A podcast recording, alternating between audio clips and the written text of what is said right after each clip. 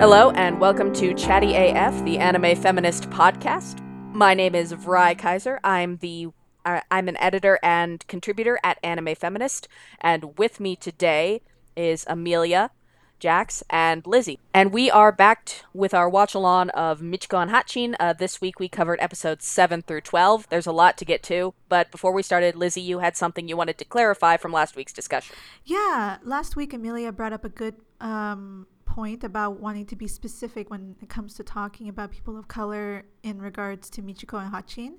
Due to my nervousness last of last week, because it's my first podcast, I forgot to mention that in the context of the show, I am referring to black and black brown characters and not non-black Latinos and non-black mestiz- mestizos.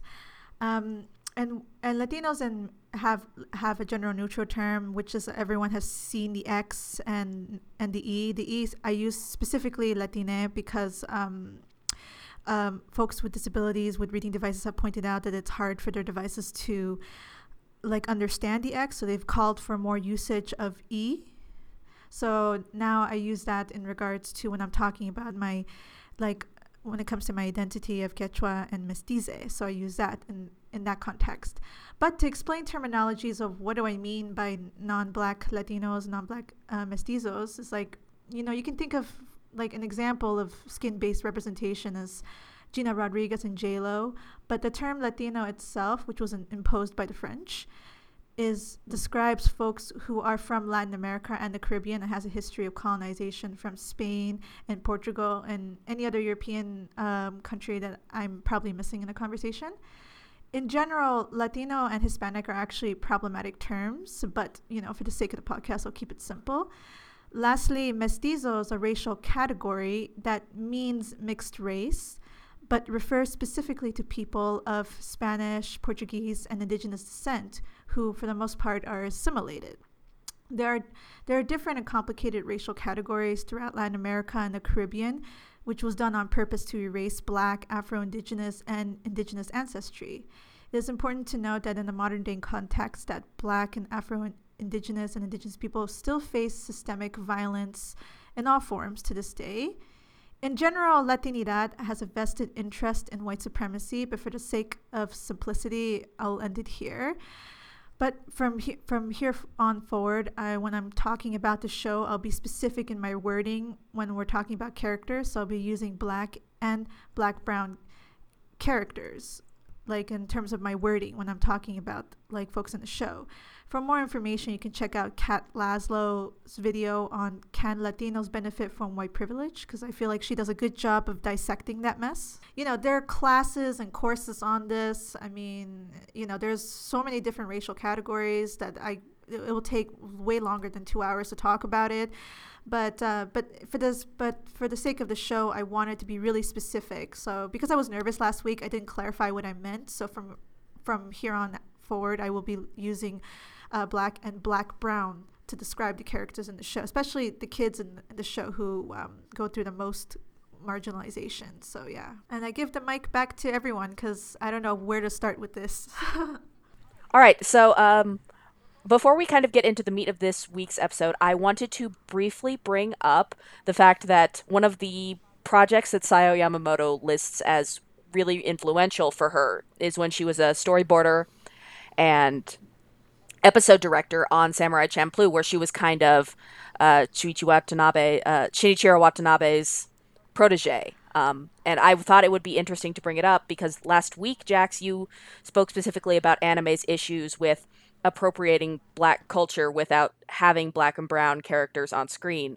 And, you know, I, I think that's, and Samurai Champloo is very much a series that I think has influenced Michiko and Hatchin. Um, Michiko has a lot of you know influence from Mugen and Samurai Champloo is a show that uses a lot of R&B and hip hop uh, and is also I think one of the only series I know of aside of the upcoming Golden Kamui that has a main character who is a Japanese racial minority. Uh, Mugen is is Ryukyuan. Oh no, so that was that was something that was just a big thing for me that I noticed with Samurai Champloo like you were saying. I was really stoked when it first came out. I got into it kind of late because I wasn't quite sure like how I felt about just the complete mashup of appropriation and stuff like that. I really wanted to see like how they were going to make this happen, but also as a New Nujabes fan, I'm like, okay, I'm absolutely obligated to see what he has done because I've been a New Nujabes fan, been a Nujabes fan for like, oh my god, years. And so when I heard that he was going to be scoring the music, I'm like, all right, let me see how I feel about this and let me see what they do with it. Because I'm, I'm also a huge history buff and I love learning about Japanese history and Japanese culture and just everything about it. So I was really excited to see what they did with this. And when I noticed that they made Mugen kind of like, and I mean, this is just something that you see in all anime and manga no matter what, and it's probably not going to change anytime soon, but I'd like to work towards changing it, is that you associate brown skin with being kind of the more reckless, rebellious, animalistic one. And when I saw it was so I felt away about Mugen at first. I really did, you know, because at first I thought, oh my god, this guy is really hot. He looks like a badass. Like he's like he's bae. I can't get over this. This is great. And he doesn't care. Yada yada. And then like I had to kind of like switch modes where I'm thinking, okay, let me dissect his character and let me understand like why it is that I can appreciate his character, but there are some aspects of his character that I can't appreciate because as far as any ask any black kid, Mugen is black. Is the token black guy. He comes from the Ryukyus, which is just, you know, a prison island, you know, that can be associated with the ghetto and everything like that. That is something that I will say that they did extremely well with in conveying both the similarities of being an outcast within a minority community being part of that same minority community very well. I think something that they also did. Actually, you know what? As a black person now, it's extremely hard to find something wrong with Samurai Champloo. Like I'm talking about like how I used to feel about it, like years ago, but like now it's just like I think Samurai Champloo is a masterpiece in how they were able to so brilliantly convey just the struggles of you know that in fact brown skinned people do face, even though Mugen was Japanese. Like it's so interesting just to kind of look at that aspect. But something else that I really did look at as far as, you know, comparing Samurai Champloo to Michiko and Hatchin was I noticed the similarities between definitely Mugen and Michiko. They are they use I, I really I, I'm gonna go ahead and say this.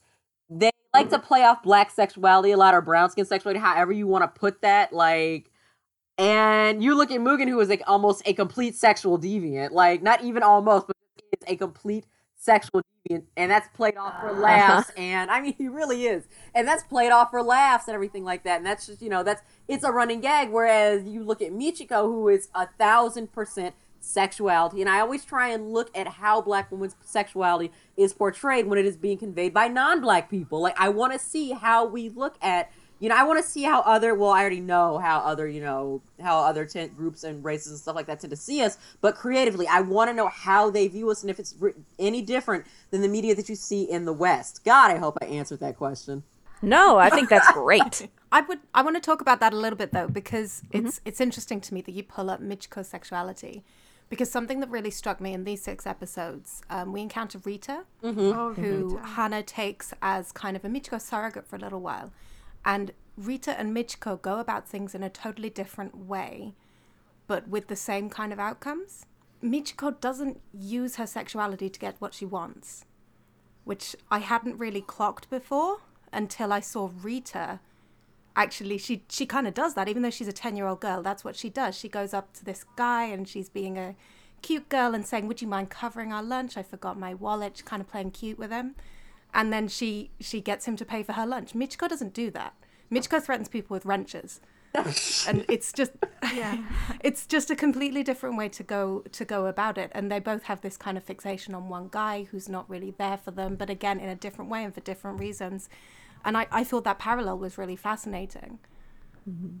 No i agree with you. Um i would definitely say that however overall in the series so far michiko knows she is attractive. She knows sexually mm-hmm. attractive. That's what I mean when I say she knows how to use her sexuality to get what she wants. Like men have a tendency to just so far just how do I want to say this? I don't want to say gravitate. I just feel like that's the wrong word. They're drawn to They're her. drawn to her exactly. And Michiko knows yeah. this. Like I don't think that there's anybody in the series. I mean, aside from Rita, that was disturbing to watch. I'll admit that yes. was that was yes. extremely yep. disturbing to watch. I'm glad you brought Rita up because that was just that was bothersome to watch and it was a big turnoff moment for me and then I had to kind of sit back and realize why does this turn me off? Why is it so upsetting? because you realize that as we record this podcast, there are 10 year old girls, if not younger, who are out there doing these things. There are 10 year old girls who are being groomed, 10 year old, you know, brown and black girls who are being groomed to think that this is okay, to feel like that they have to act this way.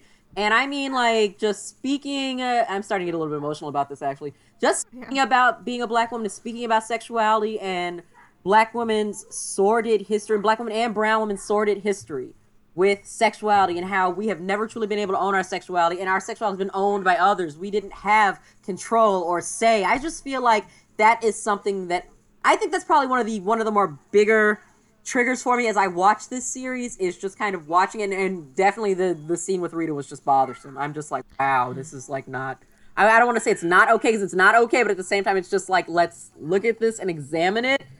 But damn, I'm uncomfortable. I mean, it fits into it fits into a narrative that we're quite used to as well. The idea of women charming men into paying for things for them. Mm-hmm. Whereas we, to contrast, I'd say you'd have the scene with Michiko where she walks in and they think she's an escort, and she doesn't really do anything with that. She she instantly is like, "No, I'm not. I'm going to kick your ass." Yeah. And that I I really thought for a moment there she was going to play into it and she was going to kind of manipulate the information out of them that she wanted, and that's just not how Michiko does things. And it's yeah, it, it's kind of heartbreaking to that Rita's situation is the far more. Mm-hmm socially accepted. Rita's situation is the more common one. Rita, Rita's whole story, the whole, I call it the circus arc because, you know, everything involving with the circus was such a trigger, a, such yes. a triggering thing.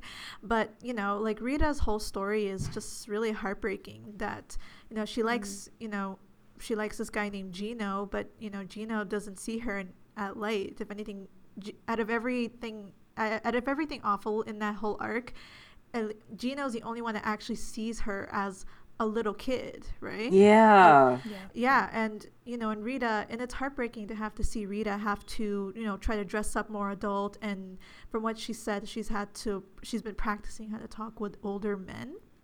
That mm-hmm. way Gino can see her in a more ad- adult light and you know, and throughout the entirety I was like, wow, that is a lot of dangerous situations to be in because it could have gone so bad for Rita. And it doesn't help that, you know, her, her circumstances are not exactly safe either because we find out that the circus is also involved in child trafficking. Mm-hmm. You know? Exactly. You know, like it just really, it's so hard to see that. And when she has that conversation with um, Hana, when they're, you know, they're watching people through the telescope or something like that, it's, um, when she when she's talking about the idea of like asking like a higher being like the statue of maria for for your dreams to come true it, it was just so hard for her for me to see her have to say that at such a young age to like um, say that um sometimes you know reality you know reality is never works out the way you want it to right? And i'm just like shit you know? That's that's such a hard thing. It was such a hard thing for me to watch have to see this little girl have to come to terms with with herself but at the same time she's still desperate to dream right? mm-hmm. when, you, when we see her go to the statue ultimately with hana to try to get to have something work out for her and then see her chase after that truck you know and mm-hmm. see her mm-hmm. just collapse and just be so heartbroken it's just like uh all of it was just so it was just it was just so i felt so awful for her. I really had to walk away from that this episode afterwards for a bit to get my mind in order. Yeah. And there was there was one more element of her story that was really kind of grounded in reality. That was the the guy who decided that he should be with her because he's a nice guy.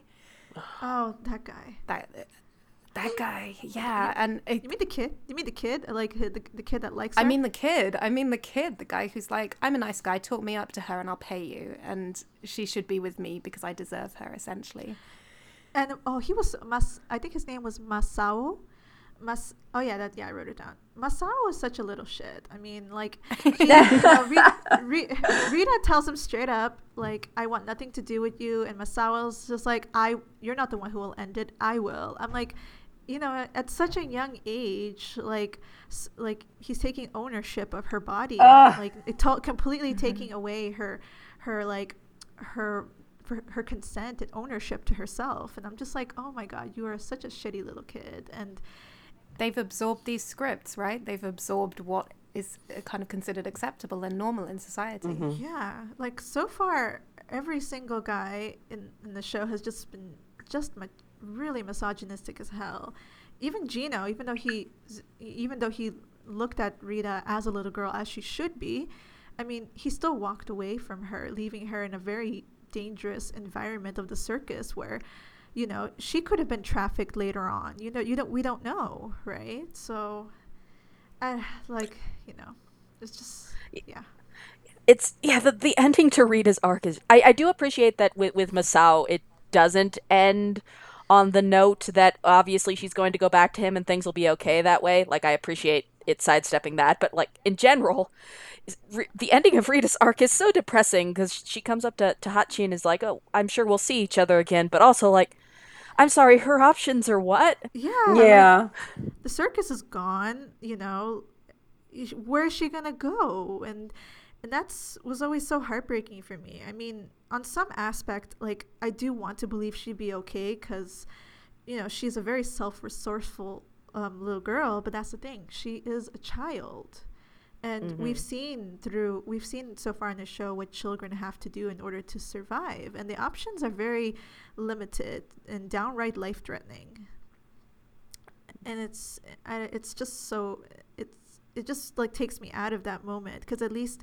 Hatchin has Michiko to look after her mm-hmm. but who does Rita have like no one really and can we talk about that for a second though? Because I'm I, this was the first time I got really uncomfortable with the way that Michiko treats Hatchin. That first that the first episode is episode 7 mm-hmm. when Hatchin like she she hasn't washed her hair, and she gets a slap for it, and then she says there wasn't any shampoo and she gets a slap for that, and it felt it uh, I don't know it felt really uncomfortable, but it also felt a little bit out of the blue. It felt a little bit out of character. Like Michiko is violent, but the first six episodes I don't think we've been kind of led to believe that that's the way she reacts to Hana. So is she just becoming more relaxed around her and, and letting loose a bit more? Or I don't know. It was, and they're building it up now as kind of she hits because she cares. And that's. I mean, I instinctively cringe against like any violence towards kids, like whenever I have to kind of see it like up mm-hmm. front just because of my past history. And um, mm-hmm. I know that, and it's, it's okay. So I'm really glad you brought that up because something that really bugged me about that is that I was hoping I wouldn't see it, but I saw it, and that is the angry black mother stereotype. Oh my god. Um, I talk about this all the time when it comes to black parents and their anger towards their own children. and yet, you know, how they raise children, how they treat children, you know, how many black parents truly feel the corporal punishment is the best way to raise children.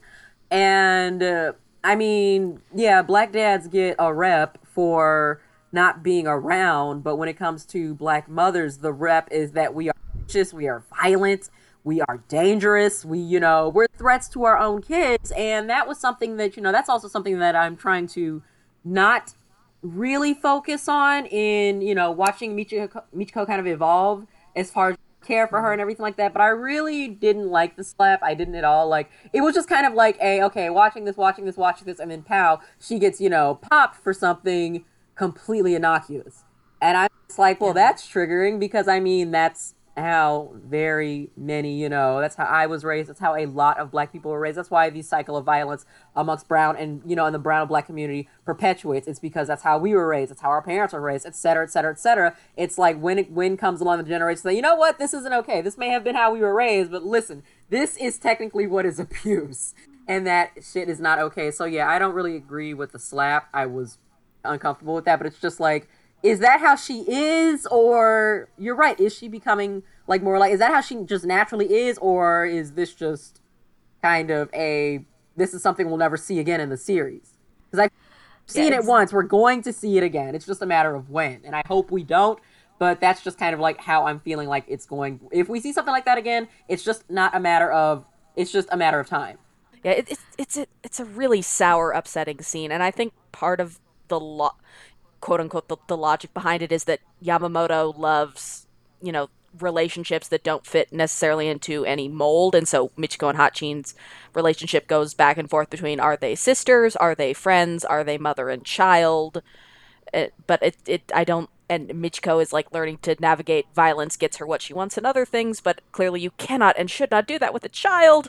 But I still think it's a really unpleasant scene uh, it's a good thing you brought it up because to be honest with you, I didn't really think too much about it. Maybe that's because I'm I, I'm used to I'm used to seeing that kind of parenting or like or emo- like parents being emotionally like uh, manipulative in order to get kids to do what they want.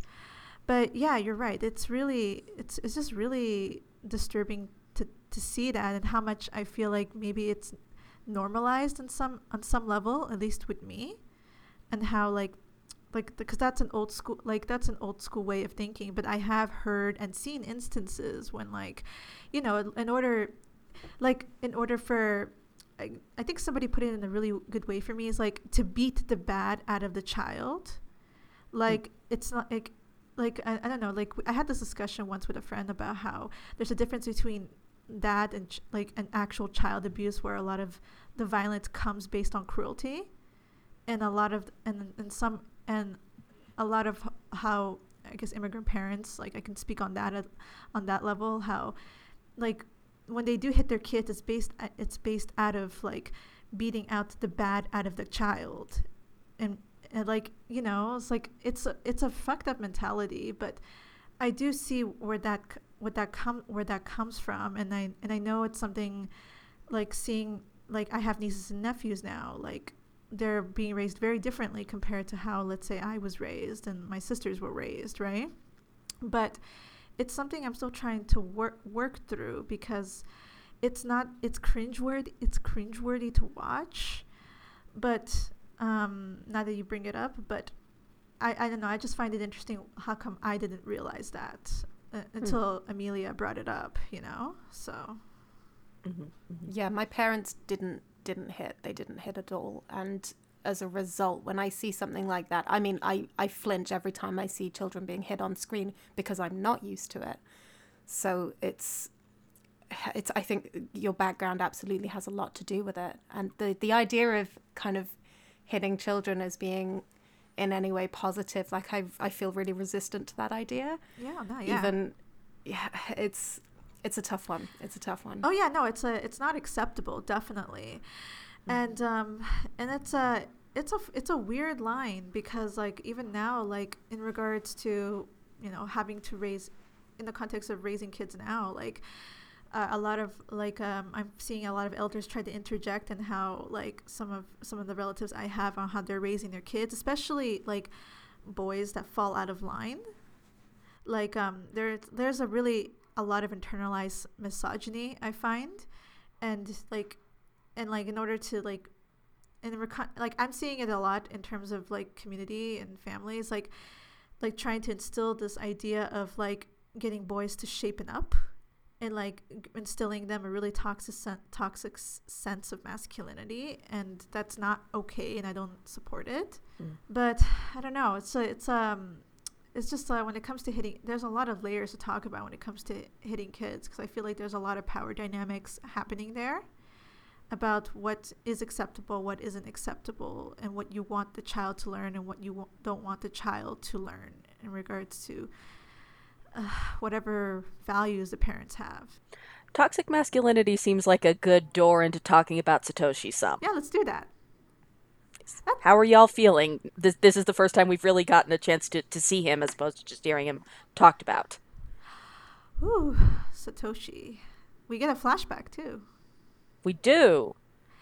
A, a considerable chunk of them. yeah, I mean, I had really been kind of interested in seeing him like finally. I'd been excited to see him finally come to screen. Like I was able to finally put a face to the stories and everything that have been talked about him. You know, what I don't want to say there was a lot said because there was just like it was sprinkled. It was kind of sprinkled throughout. So I was really I was really looking forward to seeing him appear on the screen, and um, it was uh, oh god, I want I, I don't want to call him a bastard. I don't want bastard, but he's a fucking bastard. He's that best friend, quote unquote best friend. That's I feel like just one sentence describes him. It's a uh, bros before hoes. And that's exactly what I thought about him. That's what I thought about his personality, just because of his hatred for Michiko and just feeling like, you know what, you know, if anything goes wrong in my best bro's life, it's because of the woman in his life. And I'm just like, you know what? I know too many people like him, and it's just like he's such a piece of work. He really is. Yeah, he's he's just an asshole. I mean, I don't know how like I mean there's definitely things to talk about with him. I mean, his hatred for Michiko and his and everybody's weird fascination with Hiroshi, like, you know, Hana's dad. Mm-hmm. Um like oh god like you know i'm gonna get i'll get into that later but with with satoshi's backstory like it, i don't know i was reminded when i see that and i think of rita's situation i think about how limited options like you know black and black brown children have in the show and um in, in satoshi's case i mean like he had like his idea of surviving the streets were you know, killing off Manabe, the head, the leader of the of uh, the gang in that area where he grew up, and uh, obtaining power and that and dominating over everybody. And I don't know, like I think uh, throughout all of that, I'm thinking, wow, this is a little kid ta- saying all of this, Mhm. right? And he has, and and it says something about his situation when he was a child that he had no other recourses or options to fall back on but to obtain this position of power by by force if need be. And in this case you know that means murdering like adults twice his age.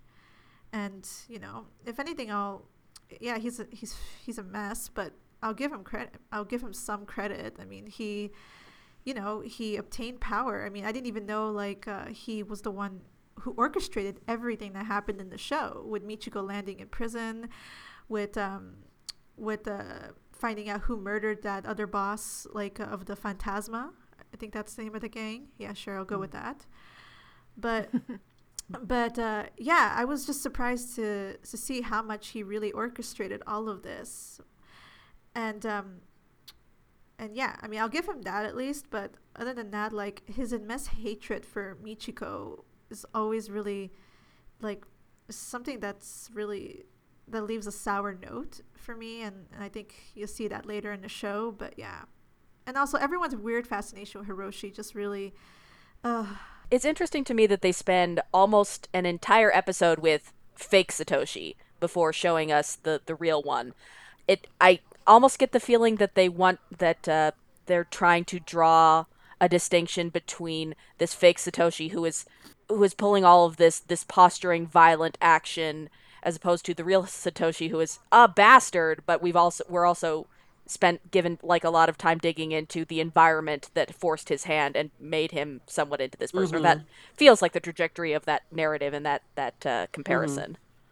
Oh yeah, no, he's def he's definitely smart. Like I think when I think of uh, we see fake Satoshi and this and real Satoshi, there's definitely this big this um this distinction was made to show that Satoshi is actually a really intelligent guy and he has his hands on a very powerful um, organization behind him, right? So um, I'll give him that, but yeah, I don't want to give him too much credit either because like I, I, Yeah. I don't like him that much, you know.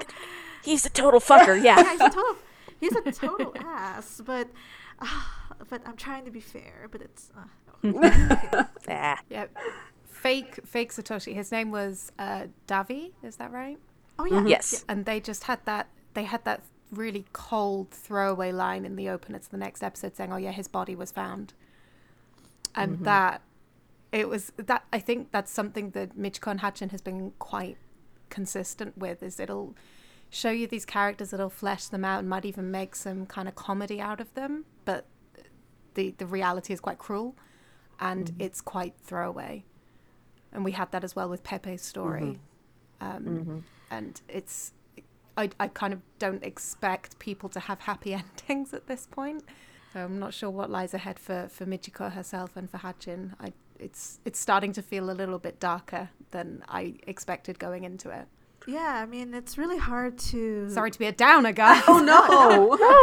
no, no, it's not. I mean, it's really hard to feel optimistic considering all everything the characters go through and and all just the, the ugliness involved. Even okay, I'm gonna bring this up since I'm delaying it. Is um the the, fa- the fascination with like everyone has this fascination with Hiroshi, and I when I see that fascination with him, I'm reminded in the circus arc when uh, we find out that you know child trafficking is happening. Like there's the other Michiko, um, who is uh who is also equally fascinated with Hatchin because unlike the other children, she's white and fair skinned. Oh my gosh, yes. Mm-hmm. Yeah, like it's just for me when I look at both like Michiko and Satoshi, when I think of Hiroshi, and then I think of this other Michiko, who um, is so fascinated with with her with Hatchin and how she very much ignores the other black and black brown children in her care and just seeing her touch her and like in the balloon when they're escaping and like saying you're so fair you're so beautiful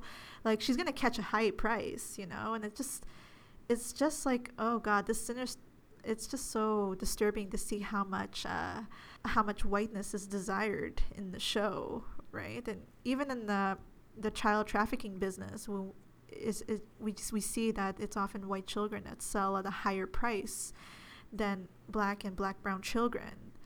And uh, it's it's just so disturbing to see and this is why I kind of uh, developed a different opinion of director Azalea mm. like earlier in the show.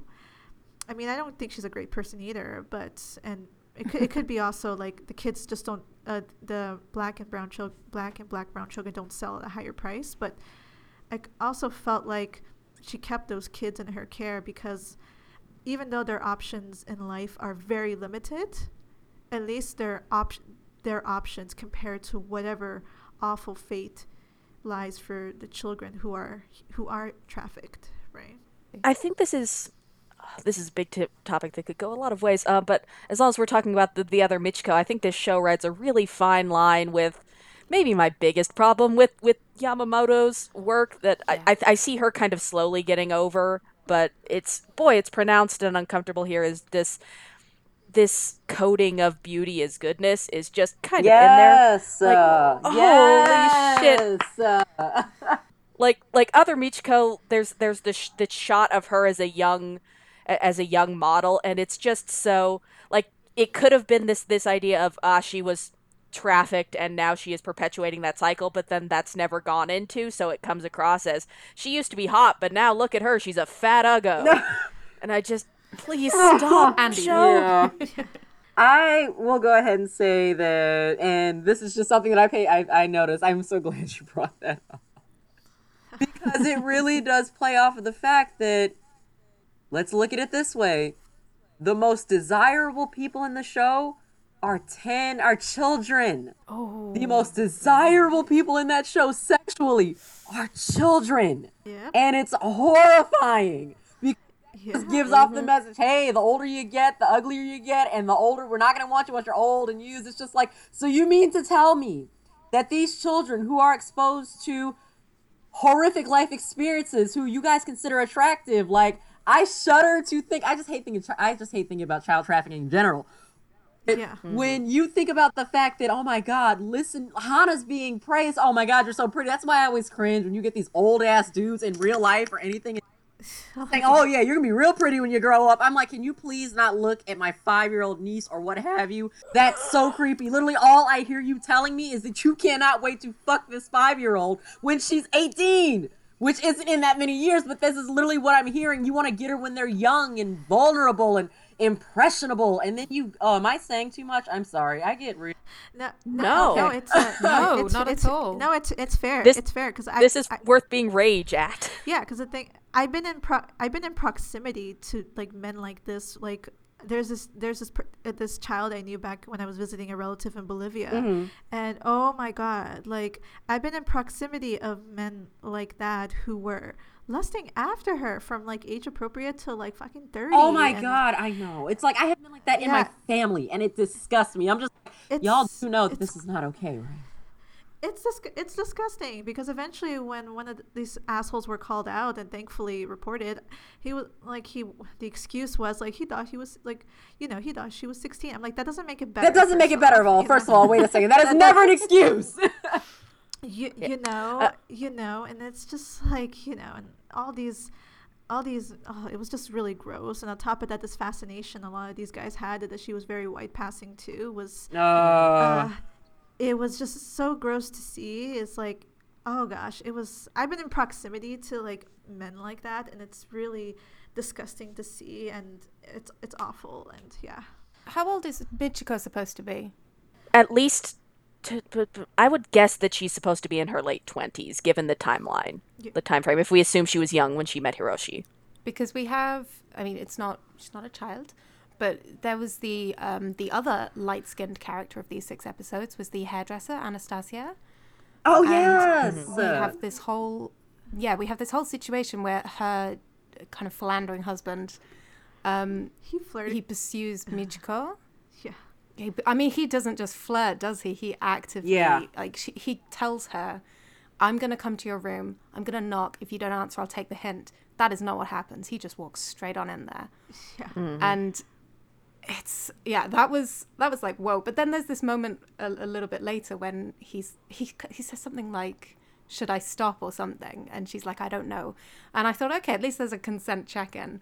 But it seems like he's got this he's got this white wife basically who she's quite clear on the deal between them it seems he he, he likes to be pursued himself he likes to be kind of caught and kind of I don't know, reconfined or whatever. That seems to be his deal. But he's he leaves his like he doesn't leave his wife. He pursues Michiko, who seems to be younger than his wife. I just got that impression from the way they were drawn. So mm. it's it, I don't know. That seemed to be one story where they, they were kind of expressing this dynamic a little bit. I am literally rocking back and forth because I could not wait to talk about Anastasia and Michiko. I could not wait. That was at the top of my list. I was waiting for this. Do it. So- it. it's on my it's on my list. God, just Go where to begin? Okay, first of all, I think the one thing that bothered me mm-hmm. more than anything seeing Anastasia, you really feel bad for her because she, you know she is this white woman who is abs. You know what? Let me let me go ahead and phrase this another way, uh, and one that people actually might be able to understand. Everybody knows the Starfire, Dick Grayson, and Barbara Gordon dynamic, right? okay. like like everybody laughed.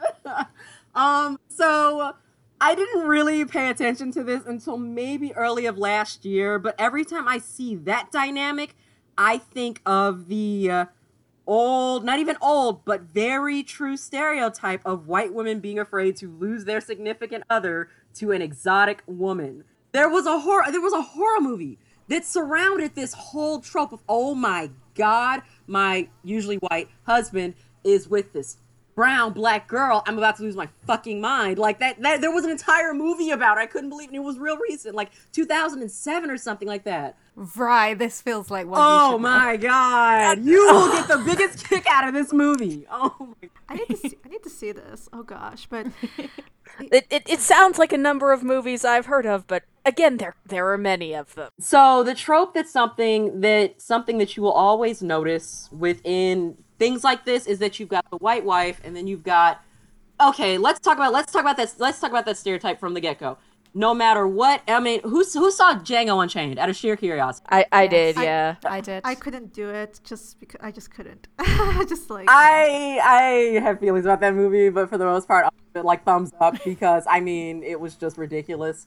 But um, you notice that um the landowner, what it- what what was what was Candie, Candie. yeah, whatever is the Calvin Candie, Leonardo DiCaprio's character, his sister was constantly trying to go after the doctor who was white, but the doctor kept shafting, well, not shafting her, but you know, kept like pussing, putting her off in favor of Brunhild for obvious reasons. But the fact that you know something that I really like about this dynamic. Sorry, I just completely just my thoughts were just completely scattered. Um, something that I really do like about this dynamic, something that I really do appreciate with Anastasia and Michiko, was that it does point to the fact that when it comes to uh, interaction between black women and white women, particularly in matters of love and relationships and stuff like that, you've got the dynamic of well actually you know what, i'll go ahead and say this flat out and this is going to be very blunt but anastasia is honestly the type of white woman that a lot of black men go for. She's and this is just from my experiences and i promise you ask other black women you know you will get a very close response to this. But the one thing i noticed about anastasia is that she is exactly the type of white women or white woman that black men will say you know will say will use against black women, so to speak. Like you know, I uh, you know, black women are too independent. Black women are this. Black women are that. You know, black women don't know how to act. Black women are too strong. Black women are da da da da da da da. And so then you got Anastasia here, who is literally the walking embodiment of how very many. Oh God, how do I say this about that submissiveness in white women that black men desire? That is Anastasia. So the fact that she was quote unquote threatened by a much younger Michiko and uh, who was also a woman of color. So of course she's exotic and different. I don't know. I just thought that she was a very interesting character. Like, and I felt really bad for her. And a couple of mm-hmm. things on a couple of stances, like way more than I expected to feel bad for, to be perfectly honest with you. But the fact that she's very, uh, I guess, not so much understanding, but just complacent of it, it's just like, girl, I just hate that that dynamic was just played at, so to speak. Right. Well, I think there's an, a motif that's brought up in this episode that keeps recurring throughout the series that I actually really wanted to talk about. Is this is the uh, it was in Pepe Lima's episode as well. Is this idea that there are constantly um, novelas, or is there a different term in, in Brazil?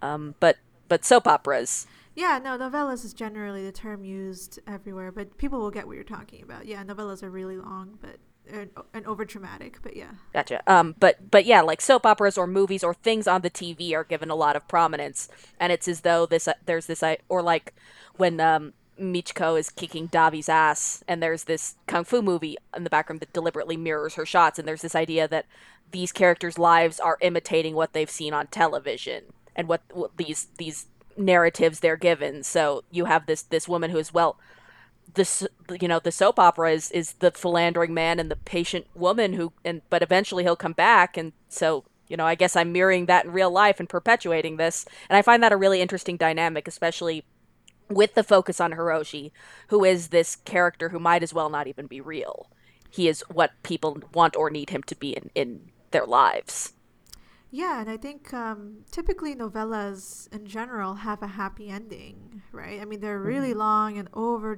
over the top and there's a lot of vi- violence sexual violence in particular in a mm-hmm. lot of novellas that people don't really like to point out and talk about mm-hmm. in particular towards like black afro-indigenous and indigenous characters in, in novellas but mm-hmm. typically they have a happy ending and the happy ending is always like oh that that marginalized character has assimilated to a higher class right and mm-hmm. and um for me when yeah, like I was thinking a lot about Michiko in this in these episodes where she's so like she so desperately wants to believe like Hiroshi loves her or still loves her, right?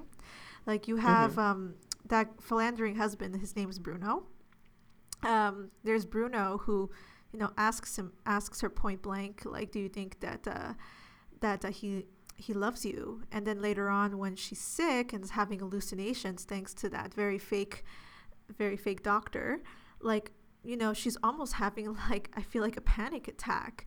The, like imagining the reality of like, what if Hiroshi like doesn't even love me and actually has moved on, right? Like, like Michiko so desperately is like wants to have a happy ending because you know as we've seen so far in the show reality is so much harsher for a lot of the characters to bear with right mm-hmm. Mm-hmm. So I don't know. That's what I think of when uh when you brought that up. So thanks for that, Vrai. I mean, I saw this this one. Actually, I saw it as showing Michiko as being kind of more romantic than I would have expected. Um, that that whole episode that really resonated with me. I think where she I don't know. I, th- I don't think Michiko's ever been so relatable to me as when she's in this position where she's like, I feel one way, but I don't know how to act, and I'm not sure if I'm doing the right thing. And why did I come out here and see if he was here? I didn't want to do that. And she's just kind of confused and not sure how to deal with it. But she ends up kind of just doing what feels right at the time. And she's she says these things in there like, well, imagine if you were like a fish and you could just do whatever you wanted all the time. And I was like, don't you already do that? she's but she doesn't like she feels like she's got this kind of mission to find Hiroshi and that he's kind of the one and she's built him up now as this this this kind of almost like a myth. So if he is dead or if he is with somebody else I'm not quite sure how she'll cope.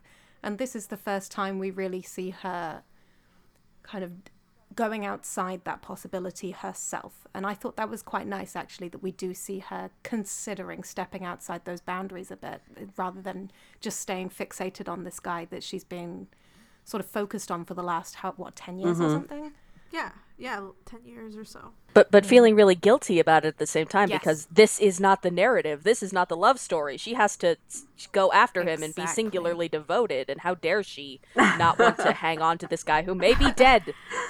Yeah. Like it, it hurts to see her like be angry at herself for something she shouldn't be angry at herself mm-hmm. for.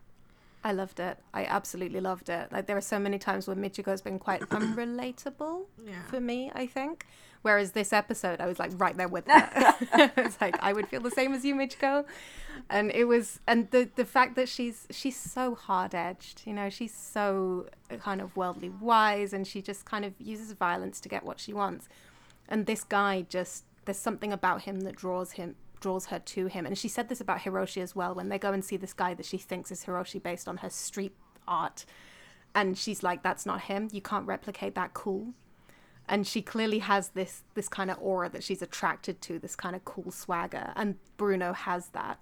Mm. And she as soon as she's just around that, they don't exchange a single word. They just they have that cigarette exchange and don't say anything. And then when he does talk to her later and he's like i love you michiko. And that clearly is enough to sway her. And it was just such a beautiful character episode. I really appreciated it. Yeah and i don't think we i don't think we've talked much about Hatchin but i think this is where um, i started to appreciate more of her character a little. That i like that she sees that michiko is clearly hurting. Like she's vulnerable. She you know she's desperately wanting this happy ending for herself but i like that um, seeing how hachi sees that in her and wants to take care of her. Because you know michiko go, goes through a lot of awful things. I mean she gets beat up. I mean the amount of violence she goes through in these in these six episodes is so much to bear for me but yeah i mm-hmm. i appreciate that even though Hachi shouldn't have to do it to take care of the adult in her life because that's just putting a lot of pressure on her but I do appreciate seeing this different type of love coming from Hatchin to Michiko. I don't know. I feel like Michiko needs that in a way, way more than uh, than she is the romantic love that she's chasing after. I really, yeah, I really appreciated Hatchin's character in these episodes too, but from a slightly different perspective. Like I like that she was kind of angry with Michiko, and she's she's not really afraid mm-hmm. to express that where, which when you consider her upbringing, where she was in this environment where she couldn't speak out for so many years and mm. she couldn't really express anger, she wasn't free to do that. And now she's in the situation with Michiko where she can be quite open when she's frustrated and when she's she's furious and even when it doesn't seem reasonable or like she's she's not afraid of repercussions even though she gets them sometimes. And it's it's I don't know how to say it because it's still not quite a healthy relationship, but it feels like she's moving in the right direction. Yeah, I mean they're mm-hmm. still getting to know each other. I've been keeping yeah. time of uh of how long they've gotten to know each other. This series started in March, and so far at the end of this these episodes, it's like the end of April. So yeah, so it's like two months so far in the context of the show that um that they've they've traveled and gotten to know each other. So they are opening up. It's not healthy, but you know, at least like um, it's going somewhere. You know, because mm-hmm. um, what's her name? Alexandria, uh, like that. You know that lady. Well, mm. she was really being passive aggressive with with Hatchin, but I think she brings up an interesting point when she was washing her hair about how oh Anastasia yeah Anastasia okay her name is Anastasia okay when she was washing her hair that um, that oftentimes the people who are the most closest to each other fight often and meanwhile mm. her and her husband haven't fought in years mm-hmm. right i mean mm. i mean granted i didn't like that she was saying all these passive aggressive things to a child but okay but i just thought that was an interesting thing to note mm-hmm. like i don't it's not a yeah. it's not healthy it's not a healthy relationship but it's going somewhere that's hopefully mm-hmm. going to be much more healthy than what we see now. But I question how healthy Anastasia's relationship with Noah's as well. Oh, yeah. like, yeah, yeah. I'm not sure that should be held up as aspiration. No, no, no. Like, no, no, no. I meant like uh, for Michiko and Hatchin. Like uh, that relationship will hopefully be much healthier than whatever they, whatever Gino and Al, and although I mean, you know, I'm saying that, but at the same time, there was an element of me once. Once Anastasia said he likes it, he he actually wants me to go and scoop him up in my net and I thought, oh, is that that's just how your relationship works? Okay. And as long as both partners kind of understand that's the deal and are somewhat comfortable with it, um, who am I to judge? But it's I, I I didn't get a read from these episodes of how true that is, but she seemed to clock very quickly that Michiko was someone that her husband would be interested in. And while she seemed surprised to see the cigarettes in Michiko's room, she didn't react to it in a way of somebody who was mm-hmm. kind of not encountered this situation before i mm. guess mm. so it's I, I don't know maybe that's that's kind of their pattern maybe that's just the relationship they have in which case yeah, i guess that's as healthy as anything yeah. oh yeah I just I, I strive I hope for Michiko and Hachi to have a way better relationship than whatever like yes. happy relationship yes. whatever happy relation whatever relationship Anastasio and um, Anastasia and uh, Bruno have so I, I was structurally really glad that they spend a lot of this uh, six episode stretch apart because one of the things yes. I find really important in these these characters are thrown together and they learn to rely on each other's stories is I like for there to be a break where they then have to choose to seek out each mm-hmm. other's company. I, I think that's really important to breaking, starting over, and having it be more open and chosen. And also, like Hatchin is one of those characters where it's on the one level you realize, yes, yeah, she's a child and she's angry and she's sometimes irrational because she's a child and of all she's been through, but at the same time, sometimes she's really obnoxious and just there to be the stick in the mud virtuous kid who yells at Michiko for just trying to live her life. And it's great to see her get away from that, which I, yeah. I feel like is the goal of the circus arc. Although I kind of wish, I, I completely take your point, right? Although I kind of wish that when Hatchin chose to be with Michiko at the end, it was because of something more positive than literally escaping yeah. child trafficking. Yeah, yeah. yeah. It's it would have been nice if she'd been in a somewhat stable situation and actually Michiko was somebody she wanted to spend mm-hmm. time with actively but we didn't mm-hmm. quite get that. But we did get that vice versa. Like Michiko does now think of her relationship with Hana as very important to her. I think that we've really seen that come out in the last set of episodes and in these sets of episodes. So that's, I mean, that's really nice to um, see as um, well. I just want to throw in real quick. Michiko uh, Hatchin's uh-huh. relationship uh-huh. reminds me kind of um, Misato and Shinji's from Evangelion.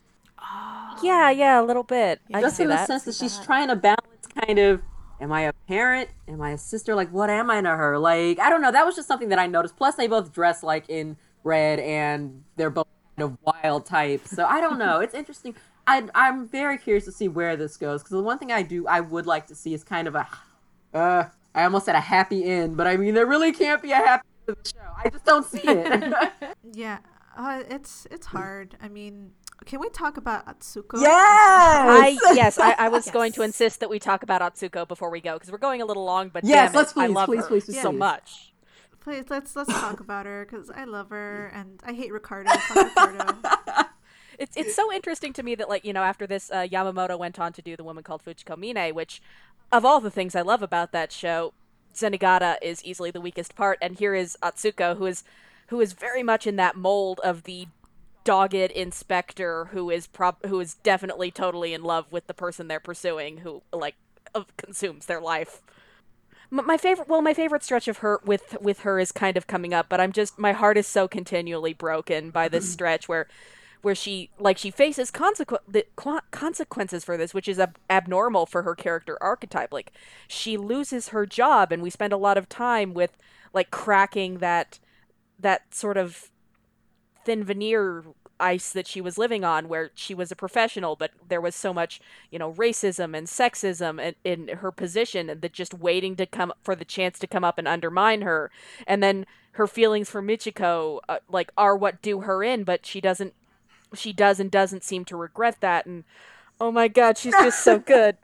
I did wonder actually like which the consequences that she faced? There was a part of me that was like is it because she's a black woman? Is that mm. Is that why she's experiencing this mm. kind of weight of consequences I, would a would a more senior white man have got away with stuff like never that? i don't know and, and, never and, yeah and ricardo got in the end if you like you mentioned earlier how we find out in the next episode via news what happens to all these other characters yeah ricardo got like a promotion and he got mm-hmm. credit for whatever bust that yeah. they did in the last episode. And well, Atsuko, like we're we're told that she's going to be facing consequences of corruption, and it's it's so hard to see because she's such a great character who is very nuanced, layered. She's clearly in love with Michiko, and that love, and that love is what ultimately uh, like allows her t- to let Michiko go escape and find whatever answers that she's looking for.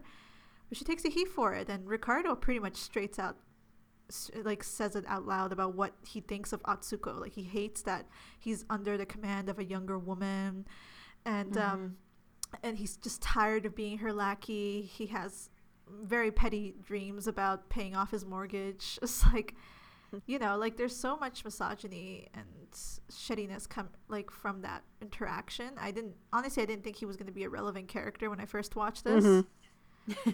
yeah. When, but yeah, he took me by surprise, and you know, like, but Atsuko wasn't didn't look that surprised either. Like, I, she probably has known something like this was going to happen like folks had their like folks are out to like undermine her, demote her because she's pretty high ranking in the police force. I think. I, I don't. But then we have to. But then we have to raise the point that she didn't actually do her job. She raised all these these forces to go and arrest Michiko, and then she has the opportunity and she lets her go. And like that's, I think that's really frustrating. Is like she's actually in the wrong, so she does. I think she gets much worse consequences than she deserves. But she definitely, like, in a way, they were kind of right to suspect that she wouldn't do the job right. And, you know, there's a conflict of interest there. She grew up with Michiko. Why would people expect that she could kind of stare down her childhood friend and arrest her? I, I don't know why they've put her in that position or why she's ended up in that position, but I'm it, it wouldn't be surprising to me that people would doubt or question whether she'd be able to do the deed when the time came it, it is interesting to see her as a foil to S- Satoshi as well. Mm-hmm. Uh, th- these two characters who have known you know, um, who have known this other person since childhood and have risen to the heights of some kind of structure of power and found it to be a very precarious place that wasn't as fulfilling as maybe they'd hoped it would be. Yeah. Yeah, I mean they I think Satoshi and Atsuko actually knew each other.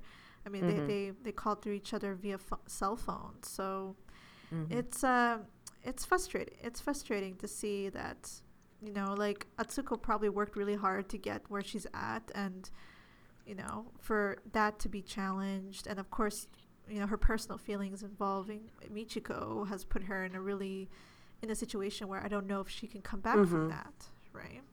And she's also put her connections with uh with um like the like Satoshi and other folks she might know in the community in jeopardy too. So yeah, it's it's a, her her arc is so like it seems to hang very much on this sense of like how much does this bond mean to her and is there anything there? Because this is a series about past versus present versus uh, you know what do you choose to let go? What is harmful? What is helpful to you? And it it hurts to think that that Michiko maybe doesn't actually value this bond but knows Atsuko does yeah, I I hope we see more of that in the future to see what exactly like how Michiko actually views their relationship because you know Atsuko has given up so much for her thus far, you know, and I hope that I hope in some level that that feeling is reciprocated. Mm-hmm. Mm-hmm. Uh, so I guess to, on that note, what are you guys hoping for in the next? We'll actually be watching five episodes next time since this is 22 episodes instead of 24. So what are your hopes? I excuse me. Oh my gosh. I just hope to see. Oh God, I I want to see just more growth. I want to see. I want to see Hana be a kid. I want to really see Hana be allowed for at least five minutes to be a kid because I just don't see Hana and I don't see a kid. I see. A, uh, I see an adult mm-hmm. in like uh, however Hana is, old is supposed to be. Like I want to see more of that yeah. obnoxious child like impiness. and I want to see Michiko let Hiroshi go. I'm like, girl, you are literally holding on to him. And just, I, I was happy to see the break, but I just want to see her let go of him, like, for good. Like, because it is clear that she has no other goal in life. Upsetting. Like, I get yes. that you want to be happy. Yes, I understand that you want to be happy. But at the same time, like, I I hate that she is so focused on him. Like, I don't even mean focused. I mean, mm-hmm. she is obsessed. Whatever is stronger than obsessed is what Michiko is. And I want to see, like, I just want to see, like, more growth. And I just want to see a bit more justice in this show. I'm asking for a lot given what we've already been talking about. But I want to see a somewhat, even if it's bittersweet to an end, I want to kind of just see closure out of this series. Because I mean, for everything this series mm-hmm. is taking me through emotionally and mentally, everything I have to assess and break down and just, you know, in general, it's just like I'd like to see some kind of balance over the next couple of episodes where we know it's going to go right, but at the same time, I don't want to lose the excitement of not knowing what's going to happen. What about you, Lizzie? Oh, yeah. I mean, in general, I'd like to see all the kids in the show be allowed to be children.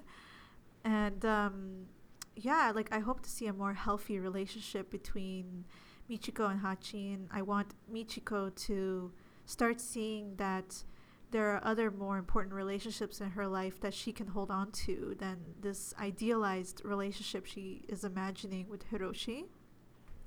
I I'd like for her to see that that's not healthy and that she should let him go. And I, I hope that that's done in a way that's psychologically healthy for her because we've seen how how not how she didn't really, really she didn't really react well at the idea of Hiroshi being with someone else. So I like to see more of that. I like to see more of Atsuko. I want to see those two develop more. Yeah, so I'm hoping for a bittersweet ending. Like I mm. I you know, so that's as much as I can hope for with this show. How about you, Amelia? I think character growth is the big one for Michiko and Hatchin specifically. I mean, we've started to see Michiko rub off on Hatchin a little bit when she decides to go after the the fake doctor with like a pipe and just like vandalize her way out of her bill. So Michiko's starting to rub off on Hatchin a little bit. That shot is so um, good. but it would be nice to see that work vice versa as well. Like Hatchin has made her thoughts very clear to Michiko that she's not happy with kind of just threatening their way out of money, ironically. um, and she's she would like to to see Michiko kind of conduct herself more ethically. She'd like to see she'd like to just it seems like she'd like to kind of enjoy traveling around with her a bit more. And right now she's tense she's stressed and she's frustrated. And that's why she's so angry all the time. So it would be really nice to see michiko like be willing to start paying for things for example and work more. Like we always see hatchin taking on these jobs and like part-time jobs wherever they go just to earn some cash and Michiko doesn't seem to do that. So maybe that's that's a change we'll get to see. But it would I also really want to see more of Atsuko now that she's got this pressure off her. I mean, for anyone who's seen Avatar Last Airbender, it's like when Zuko walks away from the military mm. and it's like, oh, yes. now we get to see who you are. Brilliant. Yeah. Like that's that's what I want. I think there's I've got anime examples too, but I can't remember any of them off the top of my head. So Zuko it is but I really want to see more of Atsuko, like get to know her better. I do hope Satoshi comes back. I want to see more of him and dig into their history a bit more between the three of them. Also, also I want to add for all the mm-hmm. listeners out there, please don't go to a doctor referred to you by tourist guides. like, you know, I, I just I, I just want I just want to emphasize, yeah, there are folks who like you know who do curan, curandismo and like santeria, but the thing is to find those folks it takes a lot of work to find legit folks. Don't listen to tourist guides. Don't go to the witches market if you plan on visiting South, South America and the Caribbean. Those are often places to scam tourists. Finding like folks who know what they're doing actually takes effort. So, like, just so you know. Good to know. Poor Hana, she doesn't know any better. oh, God, that whole episode we could we could be here another like 20 minutes talking about that whole fucking thing. Oh, yeah, we didn't even talk about her dream sequence or anything. I love okay. the good surrealism, but ah, we're running long. yes, let's, let's curses. Okay. But yes, uh, thank you so so much as always uh, to the three of you for being here. I this this is I'm really quite proud of the discussion that you that that that that nope words bad uh, I, I I'm really proud that Anime Feminist is able to put this out, and and much of that is thanks to the discussion you have brought. So thank you again. I can't say it enough. Yeah, seconded. Yes. All right. Uh, so let's get to the closing spiel. If you liked this episode, you can find more episodes of Chatty AF on SoundCloud. If you like our want to hear more from our contributors, including uh, Jacqueline and Lizzie, you can always find us at animefeminist.com. We also have a Patreon, which helps pay the bills. We're really working on ramping that up to be able to expand what we do, our content, how much we pay our contributors and our editors. and to just be able to shore up what we do in the future. That's patreon.com slash anime feminist. Even a dollar a month really, really means a lot. That's kind that's the kind of sustainable stuff that's going to keep us going. As far as social media, you can find us on facebook.com slash anime feminist. Uh, you can find us on Tumblr at animefeminist.tumblr.com, and you can also find us on Twitter at twitter.com slash animefeminist. If you are watching along with us, next time, again, we'll be watching five episodes instead of six, so it will be episodes 13 through 18, and we hope to see you there. Take care.